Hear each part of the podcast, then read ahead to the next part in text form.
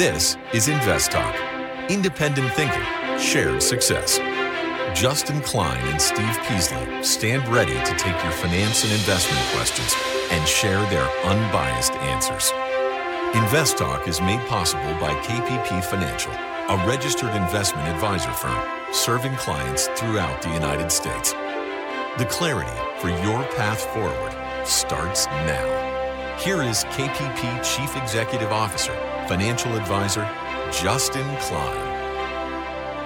Good afternoon, fellow investors, and welcome back to Invest Talk. This is our Thursday, October 5th, 2023 edition of Invest Talk. I am Justin Klein, and we have a little less than an hour today to help you take that next step, give you some actionable ideas and some data points that can help you make good decisions with your money. Uh, and this is a road that can be complicated. It can be daunting to to many, but it can be done. There are millions of people that have utilized the investment markets to build great wealth for themselves, their family, and build financial freedom. And that's what we're to help you do. Now, we're going to talk about the market performance today. We're going to run down some show topics per usual, but we're going to get right to our first listener question now. How you doing? This is Brett from New Jersey. I'm calling about BSR Real Estate Trust, ticker BSRTF. Looks like it's a very small company, but it looks like it is at a very fair value. I just wanted to get your guys' opinion on it before I pull the trigger or decide not to. Thanks again for all you do. Bye bye. Interesting. Okay. Ah, this actually hits with one of our main show topics. So this is BSR Realty Investment Realty Investment Trust. $404 million market cap, so very small. It's down pretty dramatically from its high last March. Uh, it was around $22 per share. Now we're at 11, so it's down 50% since then. And what do they do? Well, they're engaged in the business to acquire and operate multifamily residential rental properties with a focus on garden style multifamily communities in select high growth markets across the Sun Belt region of the United States, mainly Arkansas, Texas, and Oklahoma. And the simple answer is these REITs are in for a world of hurt. A world of hurt. Why is that? Is because nationally, more than 900 and 50,000 multifamily units are under construction today. This is according to the US Census Bureau. That equals three times the number for apartment construction from two decades ago. And this is going to hit over the next 18 months. And Sun Belt cities are the most exposed to the ramp up in new supply hitting the market. So, within the apartment REIT sector, these are the type of names that you want to avoid the most. You don't want to have exposure to this. And on top of that, they have a lot of debt on their balance sheet. 785 million in long-term debt. Now that stopped going up. That's good. But compared to a market cap of only 404 million, that smells like trouble to me. And the technicals, as you would imagine, are pretty bad. And so I would absolutely stay away from this. This is not the area of the REIT sector that you want to have exposure to. All right, now we have a lot of ground to cover over the next 45 to 50 minutes. And time permitting, we're going to get to all of the main topics or all of our topics. And the, the main focus point is going to be on allocation funds. What are allocation funds? You might know that you might have access to allocation funds within your 401k, for example, targeted funds, that would be considered a type of allocation fund. But we're going to go over these and kind of the pros and cons of using these type of investment vehicles. Also, we're going to touch on the apartment market as that caller uh, just brought up. We I want to hit on this in more detail because I talked a bit about all the units coming on market, but this has wider ranging ramifications for the broader housing market and actually the labor market.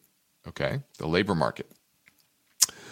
Also, the drug industry is seeing government fight them on drug prices. And so, what type of tactics are the is the Biden administration using to try to get pr- get drug prices down? So we're going to look at that, and then also an eight percent mortgage. It sounds high, but what does that mean in context to history? Okay, is this a high number? Is it a low number? Are we uh, average? We're going to talk about that. Okay. We're also going to get, get to some voicemail questions. One is on Truist Financial and the other on Redfin Corporation. All right, let's take a look at the market today. It was a modestly down day, but really you saw a, a bit of strength in the morning. Let me pull up a intraday chart. Yeah, we actually saw weakness in the morning. We rallied back in the afternoon and had a slight slight sell off into the close, and the SPY closed down 16 cents. So it was basically a flat day in the markets overall. I, I think mainly this is waiting for tomorrow's jobs number. Now, the couple good things that happened today underneath the surface, even though you might see a slight red on all the indices, and whether that's small, mid, or large cap. But the dollar was down. That was a positive. The 10 year, that was down about 1.8 basis points, so 0.018%. The 30 year, that was actually up slightly, so that was kind of a, negative. Uh, but if you look at underneath the surface, things got a little bit better, I think, in anticipation of a potential weak jobs number tomorrow. We had the ADP number yesterday miss. And ultimately, I think that's what the market may be kind of banking in, banking on. I think it's uh, it's pausing here to see okay what is that number? Are the initial jobless claims numbers which did come out again today only 207000 jobs. That was up only 2000 jobs from last week. Really a, a nothing burger when it comes to economic data points. It's not telling you one thing one way or another uh, but that's probably why you didn't get a big update today. But if you look at some of the underlying data, I still think you get a week's job, week jobs number tomorrow, and that could mean more upside if the dollar weakens. It's all about the dollar. You know, the dollar, the dollar and rates are trying are starting to break things, and we know when they start to break things, the Fed tends to start to pivot, and we may be at that point. And tomorrow's jobs number may be a catalyst for the Fed to become a little less hawkish. All right, that was our market for today. Now, as we head into a break, let me remind you to check out our new Invest Talk Classroom series. It is streaming now for free on our YouTube channel. Episode 9 is now up. Understanding mutual funds and ETFs. There are common ways to invest in the market to get broad diversification. So you're wondering, should you own them? Well, it depends on what type of fund you are talking about, what type of mix of assets. And that kind of hits on our main focus point today as well. So head over there and check out our new episode, which is Understanding Mutual Funds and ETFs. Just search in the Invest Talk Classroom on YouTube. And now the phone lines are open, waiting for your questions at 888 99 Chart. When listener questions are played on the Invest Talk podcast, how do you guys determine a value stock? The caller voices are amplified many thousands of times. Just wanted to get your opinion on JP Morgan and BAC. How do you see this uh, looking forward? I'm 25 years old and have a question about retirement funds. And the unbiased answers from Justin Klein. That's why it's trading so cheap because there's a lot of regulatory risk. And Steve Peasley. I, I kind of like it here. If I was going to buy Tyson Food, this is where I'd buy it benefit the entire Invest Talk community. Thank you for what you guys do. That's why 24 7, rain or shine, no matter how simple or how complex, your questions make a difference. Symbol BKE. What's your outlook? And Invest Talk is made better by the power of you. So don't forget to call 888 99 Chart.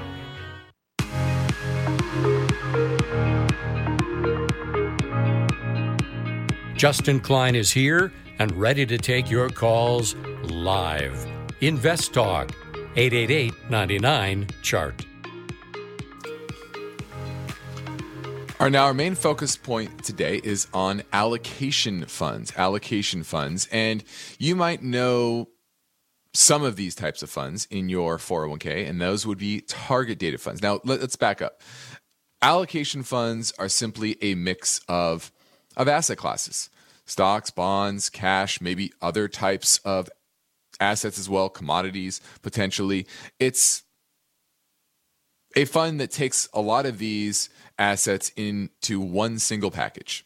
And it gives built in diversi- diversification as well as simplicity. Now, there are two major varieties. Now, the first one is the allocation fund that is geared towards risk, ranging from conservative all the way to aggressive. And they might they might call them different titles, but that's kind of what they are ultimately trying to target is a particular volatility level, risk level. And for example, if on a conservative fund, the average equity exposure is only 12%. For an aggressive allocation fund, it's 90%. And then there's everything in between. Okay. And then there's target dated funds. And they're very similar to the risk targeting fund but they have a glide path and they become the farther they're away from that target date of retirement, the more aggressive they'll be. And over time, they slowly, gradually move towards more conservative.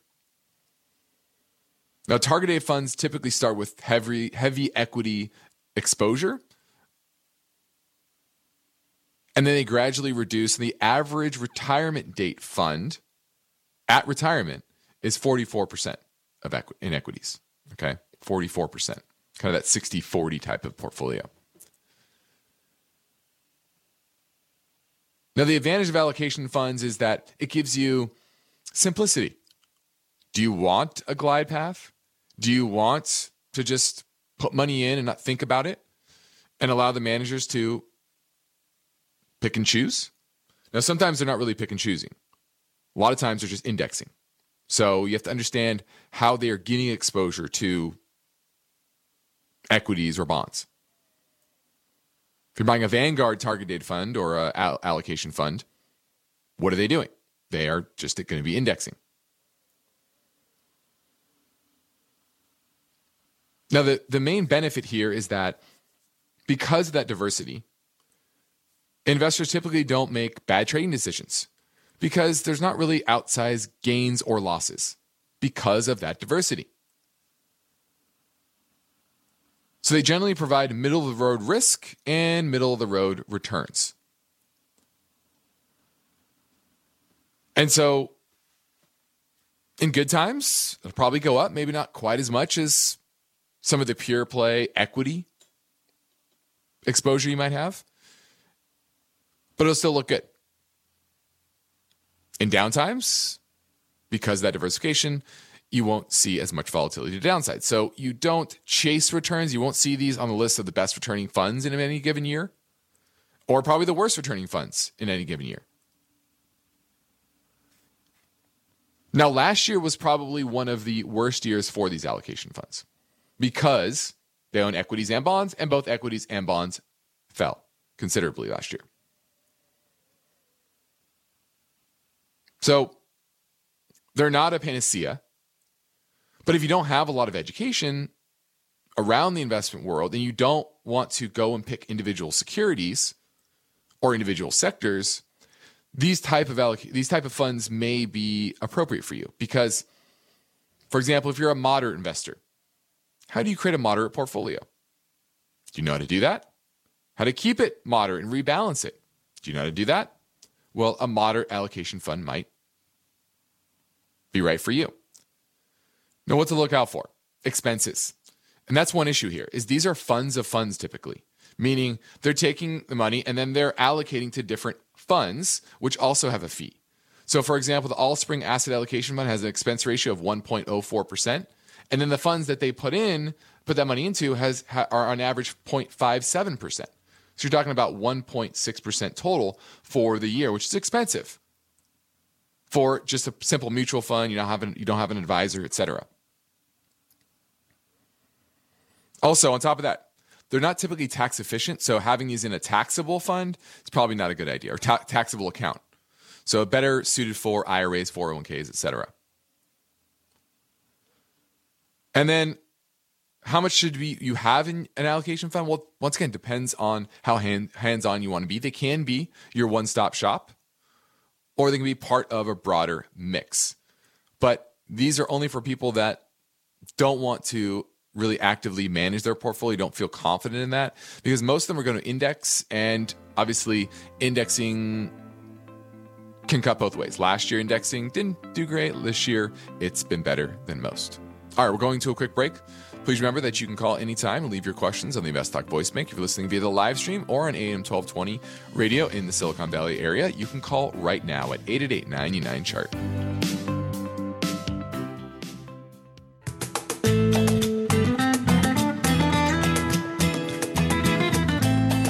You're building your financial future, but you must have finance and investment questions. Justin Klein and Steve Peasley are ready to provide their unbiased answers. So don't forget to call Invest Talk 888 99 Chart. Hey guys, this is Rob from Chicago. Longtime listener. Obviously love the show and always appreciate all that you guys do. All the information is super great. I had a question today about Truist Financial stock symbol TFC, uh, banking sector. Just curious what your thoughts are overall and kind of the time of year. Um, just seeing if this is something for a little bit of a long-term hold. I'd say at least three to five years, if not longer. I'm in no rush, but just curious your thoughts on the, the stock symbol in general. And I look forward to hearing the answer on the podcast. Thanks so much. All right, looking at Truist Financial, and this is a combination of BB&T and SunTrust. So this is these are two regional banks that combined and a pretty decent size, $36 billion market cap, although that has come down dramatically over the past year or so. It peaked out, let's see, where did it peak? Go to a weekly chart. Peaked out around $68 per share. Now we're down to 27 and the relative strength as you imagine is pretty bad, only 17. And I've been saying this for a while now regional banks are not where you want to be. They were growing a couple years ago, and clearly, the the the dynamics within the industry have shifted because of higher interest rates. And this is not the place that you want to be. I think the vast majority of these, this this is the direction the banking industry is likely to go over the next decade. It's likely to go more towards the model that you see in most other countries, which are a handful of very large banks that are watched carefully by regulators. And that's who you have your banking relationship with. One of those five to 10 largest banks. Now we have already have kind of those now with, you know, JP Morgan, Bank of America, Wells Fargo, uh, et cetera, Citi, uh, et cetera. Now that might cobble together into a handful more as more of these regional banks either get acquired or go under.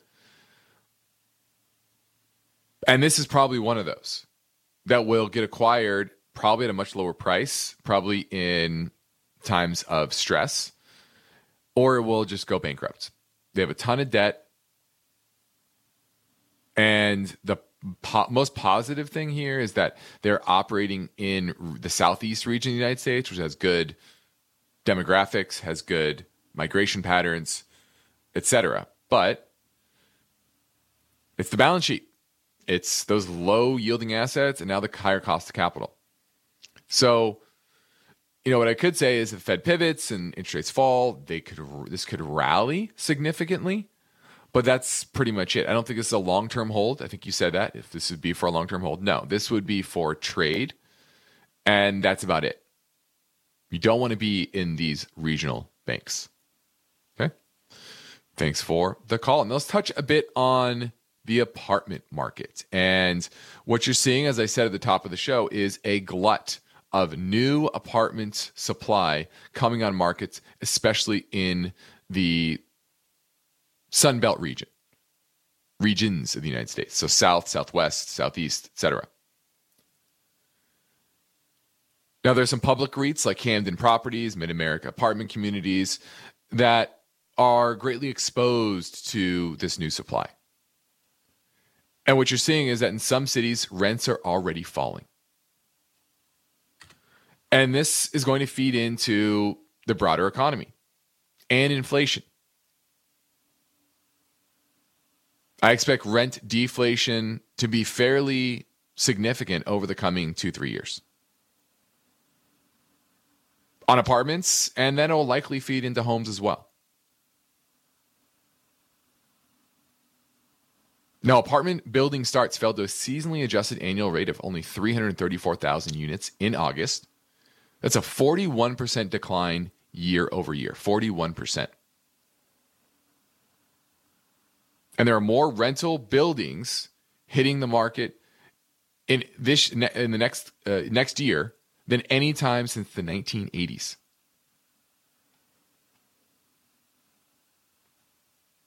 There's a couple reasons for this lack of building. One is seeing that new supply come on, but also the cost, cost to build these these apartments, and financing. Before, you used to get building financing at four percent. Now it's closer to eight, maybe ten percent.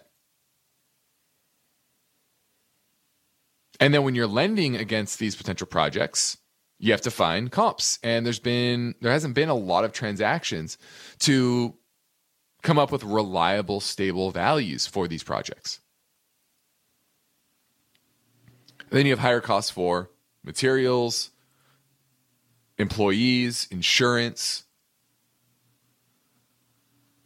Now in denver there are 30,000 apartments already under construction and so starts for new ones fell 66,000 in the second quarter this year, compared to the average starts of all quarters since 2021.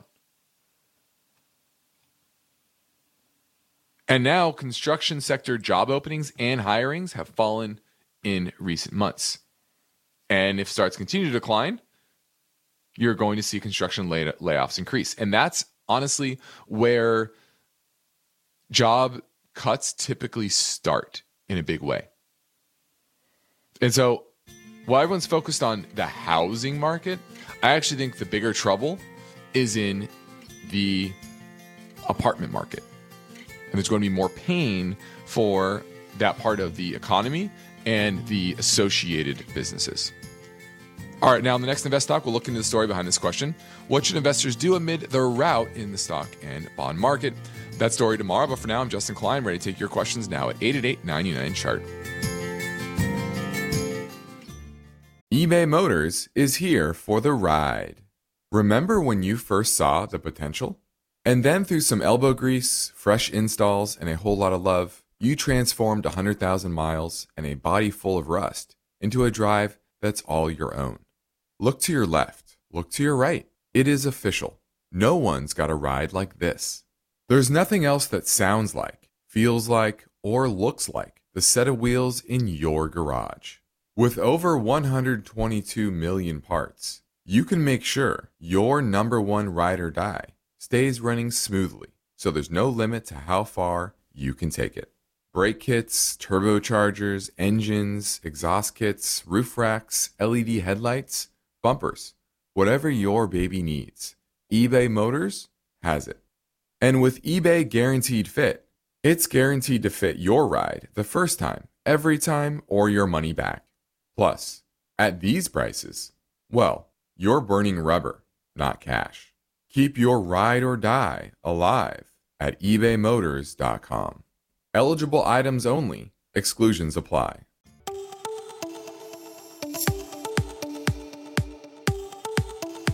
One of the most rewarding things I do each weekday is host the Invest Talk podcast. I truly enjoy helping investors, and I know that every question counts and every answer I provide will be unbiased. So, as long as your questions involve the stock market or general investment topics and definitions, we set no limits. You, the caller, get to chart the course for each Invest Talk podcast. Justin and I are ready. Are you? Call with your questions anytime, day or night, 888 99 Chart. Hey, Stephen Justin, Bill from New York here. Uh, I wanted to call uh, with regards to Redfin, ticker symbol RDFN. want to get your thoughts on it. With the uh, housing market not doing so great right now, I'm thinking it's it's getting close to a good time to to get into something pertaining to that sector. And uh, looking at Redfin, and it seems somewhat attractive. And uh, wanted to get your thoughts on uh, if this is a, uh, a good time to buy or at all. And uh, I know it's a short term, not that great, but longer term seems like it could be attractive. Looking forward to hearing your thoughts, and uh, thank you for what you guys do. Take care. Bye. Are looking at Redfin. They provide residential real estate database and brokerage services in 95 markets in the US and Canada. Now, the bad thing here is that they've always lost money. The positive is that they've recently reached positive free cash flow, really for the only the second time in its history. Now, they did pre during the pandemic. Now, maybe a lot of that had to do with people staying at home, searching online for homes, etc. But they struggled in 2021 and 2022, but they've rebounded. So I like the trajectory of the cash flow, but it, they do have a decent amount of debt in their balance sheet, about a billion dollars in long-term debt, and market cap of about uh, 800 million. So free cash flow of 182 million, which if you go a free by free cash flow yield, that's actually pretty good. That's a pretty good free cash flow yield. But once again, they have a good amount of debt, so that is going to go to servicing that debt. And this has pulled back pretty dramatically. It was at 17. Now we're down to six bucks per share, uh, about five five dollars ninety cents to close today. So I I think this is an interesting name. I'm sorry, it's at six ninety six at the close today. Uh, it's an interesting name because of the trends in cash flows, and I would want to know how sustainable that is. Now, if you look at the long term chart, it's starting to make an uptrend, but it's still not great. So I don't really love the risk versus reward because I don't like the history of the business. The history of the business is negative, negative cash flow. Them issuing, let's see, more shares, continue to issue more shares. Now, luckily, that's flattened out since the summer. They haven't issued more shares since the summer, so that's probably good. Probably because they've hit positive free cash flow. But I need a little bit more to see that, that that's that's stable. I know that they're trying to take some market share from like the NR, the National Association of Realtors. I think all of their Redfin agents are being asked to not become or not be part of uh, the NAR. Maybe that's for business purposes. I'm not sure, but my issue here is the lack of consistency. I like businesses that are more consistent, and this is just too up and down for me. Something that looks to be on the watch list, but if you can see a steady state of positive free cash flow where they're not issuing more shares again and adding to their debt levels, then I could be happy with it. But it's still in a wait and see mode for me. All right, let's keep things rolling and play two in a row from the InvestTalk Voice Bank at 888 99 chart. Hello, Steve or Justin. I'm currently rebalancing my portfolio and lim- eliminating some positions and using that money for Best Buy, ticker symbol BBY, and eventually American Express, ticker symbol AXP, if it falls to the mid 130s. I've been looking at Best Buy for a while because of their strong fundamentals and their future earnings potential. I'd like to know if this is a good idea for both companies. Thank you, and I'll be listening on the podcast. All right. Uh, I-, I like Best Buy. This is a name we've been starting to pick up as of late. And the reason is, like you said, they have very strong fundamentals, uh, good distribution throughout the country, and a, a very good presence online. Uh, solid dividend, solid cash flow, free cash flow trailing 12 months is 1.8 billion on a market cap of only 14 billion and they pretty much have no debt on their balance sheet. And so you have a free cash flow yield of over 10%. That's very good and the dividend is in our minds very very sustainable. Uh, and it's been growing. So uh, we like the balance sheet. We like the longer term profitability. Return equity right now is 45% and its five year average is 49% median is 47% so it's a very very profitable business and i think it's very well run. So i like best buy. American express another solid company but I think with more potential headwinds. Obviously, they take on credit risk by lending to their customers. And then there's potential risk of diversification away from the credit card networks to process transactions. Think of Venmo and Zelle and potentially FedNow. And that's what worries me the most about American Express. Fine company, I just don't love that risk hanging over its head. So if I'm picking one or the other, I'm picking Best Buy. All right. Thanks for the call. 8899 chart 888 is how you get through and ask your question on today's show. Now let's talk about drug prices. And we know during the Inflation Reduction Act, Congress, the White House finally got through the ability to negotiate drug prices on 10 different drugs, 10 of the most expensive drugs in the Medicare system. And these drugs are made by Merck, Johnson & Johnson, Bristol Myers, Pfizer, etc. And this is the biggest shakeup in drug pricing in more than two decades. And they stipulate prices must fall at least 25% for select commonly used drugs. At least 25%. And these price cuts will start in 2026, and they'll further negotiate on 50 more drugs over the next four years. And this is forecast to save Medicare $100 billion over a decade and cut out of pocket costs for patients that they must shoulder themselves. In fact, they'll cap out of, out of pocket costs at $2,000 per year. Now, Americans pay the highest prices for prescription drugs in the developed world. And as you would imagine, this has been bitterly opposed by the pharmaceutical industry.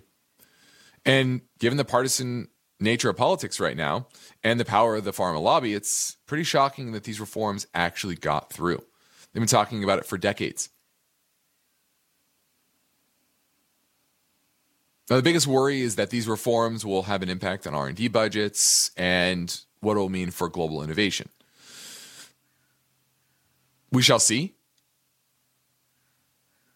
But I don't feel like the pharma industry has had a ton of great innovations as of late anyway.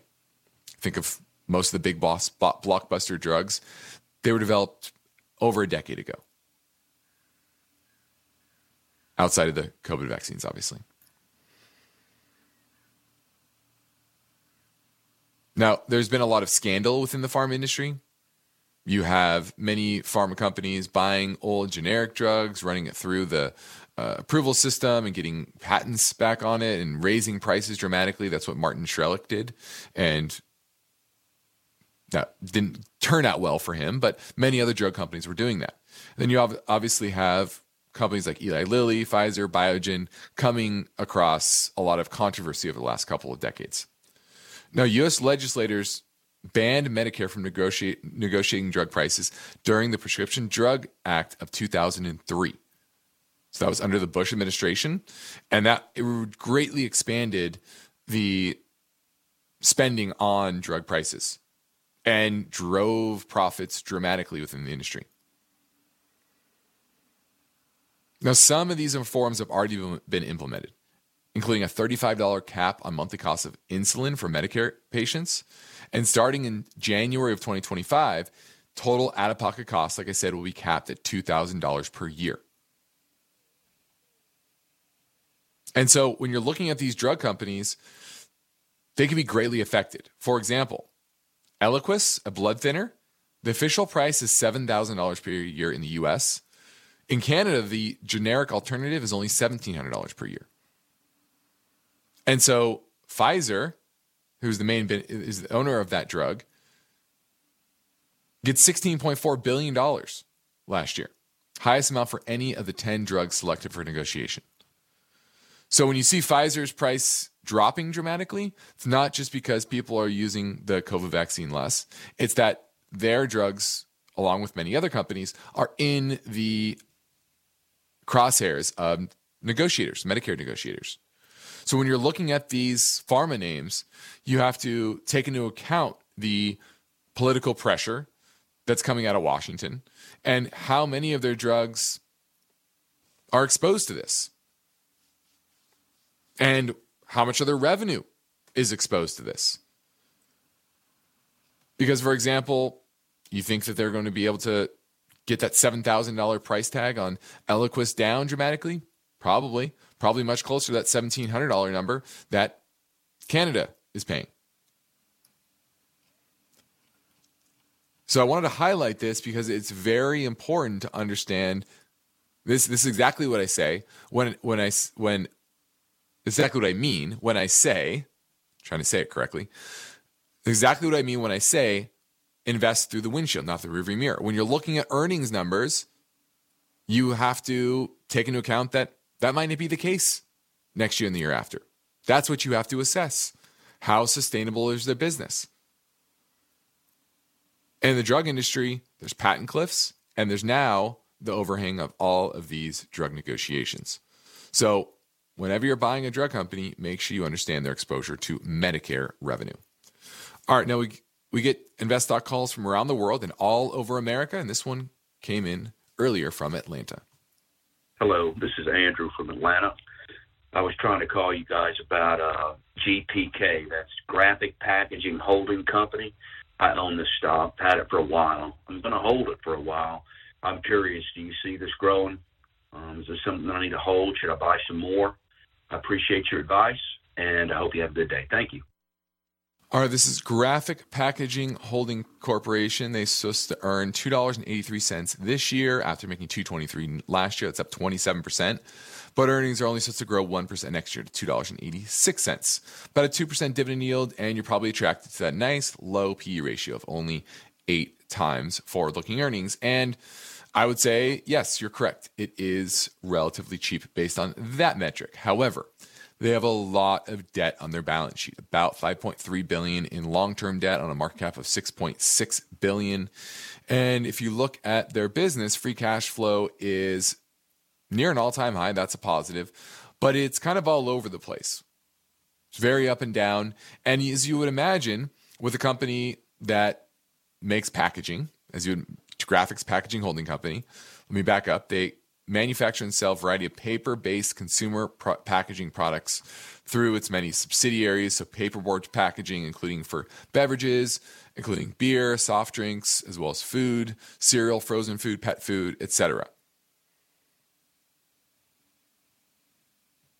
Now, the good thing on this is that their profitability historically is pretty good. Mid 16, mid teens, excuse me, around 16% average over the last five years. The problem, though, for me is that this is mainly driven by debt. So to calculate return on equity, which is a very popular way to look at profitability of a business, means what's the return to you, the shareholder? Well, the calculation, if you break it down, is actually return on assets times leverage. So you can have a relatively low return on assets but if you employ leverage, you can get that return equity up pretty high. And that works well when interest rates are very low, but now with interest rates rising, I think that becomes more of an issue. And so that's why I don't love this. The technicals were great. They're starting to roll over. Relative strength now is 41. And it's a slow growth name. So something with high debt with growth that is now flat, maybe even going negative next year, and the technicals rolling over, that combination worries me. And so I'm passing on this. I think everything is lining up for this to re rate lower, even though you think it's cheap. It can certainly get cheaper. So I'm passing on GPK until there's some stability in their chart. And I see that leverage come down. I want that leverage to come down. I want to see them take that cash flow and pay down debt. Hopefully, they do that. All right, we're going to go to a break. All right, thanks for tuning in. This is Invest Talk. I'm Justin Klein. We have one goal here each and every weekday and that's to help you achieve your own version of financial freedom. And our work continues after this final break. So get your questions in now at 888 Chart.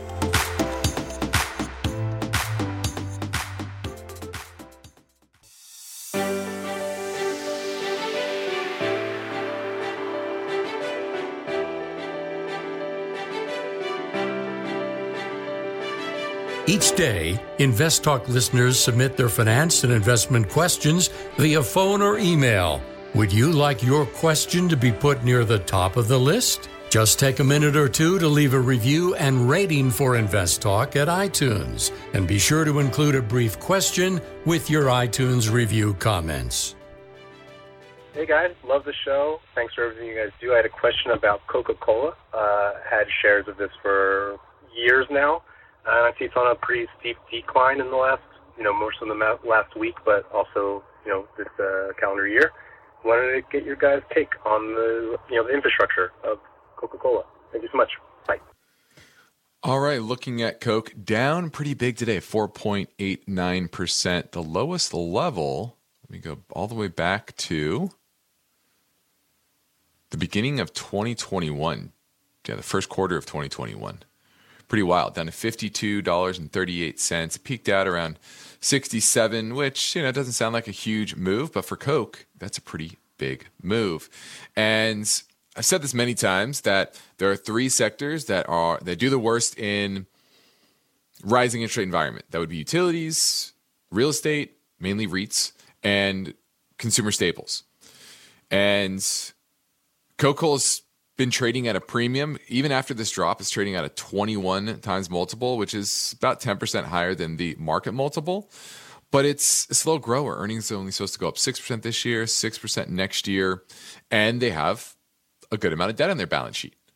So if you look at you know, they've about $40 billion in net debt, which isn't a ton considering Coke's size and market cap of 226 billion. It's fine. not going bankrupt or anything, but the cost, the, that cost of the debt is going up. And multiples are just simply coming down. Enterprise, enterprise value to EBITDA is now at 17 times. And if you go back in history, it's typically traded closer to the low teens in more normal interest rate environments. So I don't love this. I want to pay under a market multiple, not over a market multiple for a slow growth business like Coke. It's a good business. Don't get me wrong. So it'll do very well. $9 billion in free cash flow on $226 billion market cap. It's about a 4% free, 4.5% free cash flow yield. Good, but not amazing, especially when you have the, tr- the short term treasury rate of five and a half. So I think there's more room to go to the downside. Let me give you a support level and an area that would be good value. 48. It's now at 52. That's where I would maybe start thinking uh, picking up. That's where it'd probably be fairly valued, but I need to get it closer to the mid 40s for me to say, okay, it's cheap. Right? That was Coke, K O. All right, lastly, let's talk about mortgage rates. Mortgage rates are approaching the daunting 8% level. And we know that the 10 year treasury rate is a proxy for the mortgage rate. So if 10 year goes up, mortgage rates go up as well. But there are other factors at play here on top of that. And the main one is a shrinking Fed balance sheet. And in the first half of 2023, banks and the Fed collectively reduced their portfolios of agency mortgage backed securities by about $207 billion. Now, the average 30 year mortgage last month came in at about 6.4%. That was the average. About 1.8 or uh, uh, 1.8% higher than the average 10 year treasury rate over the month. Now, the 21st century average was only around 1% higher. So that should be closer to five and a half. But because of what's happening at the Fed and other banks selling off these assets, the spread has widened. And if you add on top of that the mortgage originators, what they get for making all this happen, there's about a three percentage point gap to what the average person pays. Because remember, the mortgage backed security, that's what the, the mortgage backed security pays. What's what the investor gets. But there's other layers to that and what you pay. So there's about a 3% gap between what you're seeing in the 10 year treasury right now. Let's call it a little less than uh, 5%. And so that's why it's approaching that 8% level because the gap is three. When the pre pandemic average from 2017 to 2019 was under 2%, when the Fed was still buying assets. And so if the Fed does pivot at some point, which they likely will, hey, maybe tomorrow's a catalyst, we shall see. That gap should not only should the 10 year fall, but the gap should shrink as well. So understand these dynamics within the mortgage market, and you'll have a better sense of what direction mortgage rates will go. I hear a lot of mortgage brokers saying, "Oh, I think rates are going to go here or there." Most brokers, they have no clue. They don't know what's happening in the market in the economy. They don't know what the Fed is going to do.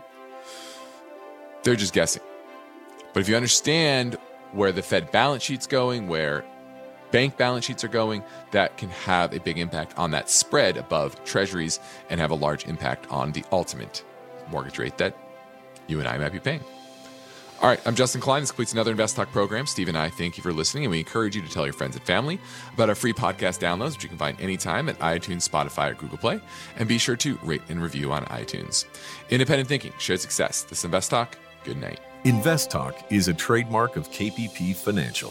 Because of the nature of the interactive dialogue inherent in the format of this program, it's important for the listener to understand that not all comments made will apply to them. Specifically, nothing said shall be taken to be investment advice, or shall statements on this program be considered an offer to buy or sell security. Because such advice is rendered solely on an individual basis and at times will require that the investor review a prospectus before investing. Invest Talk is a copyrighted program of Klein, Pavlis, and Peasley Financial, a registered investment advisor firm which retains all rights. For more information regarding KPP's investment advisors, Call 1 800 557 5461.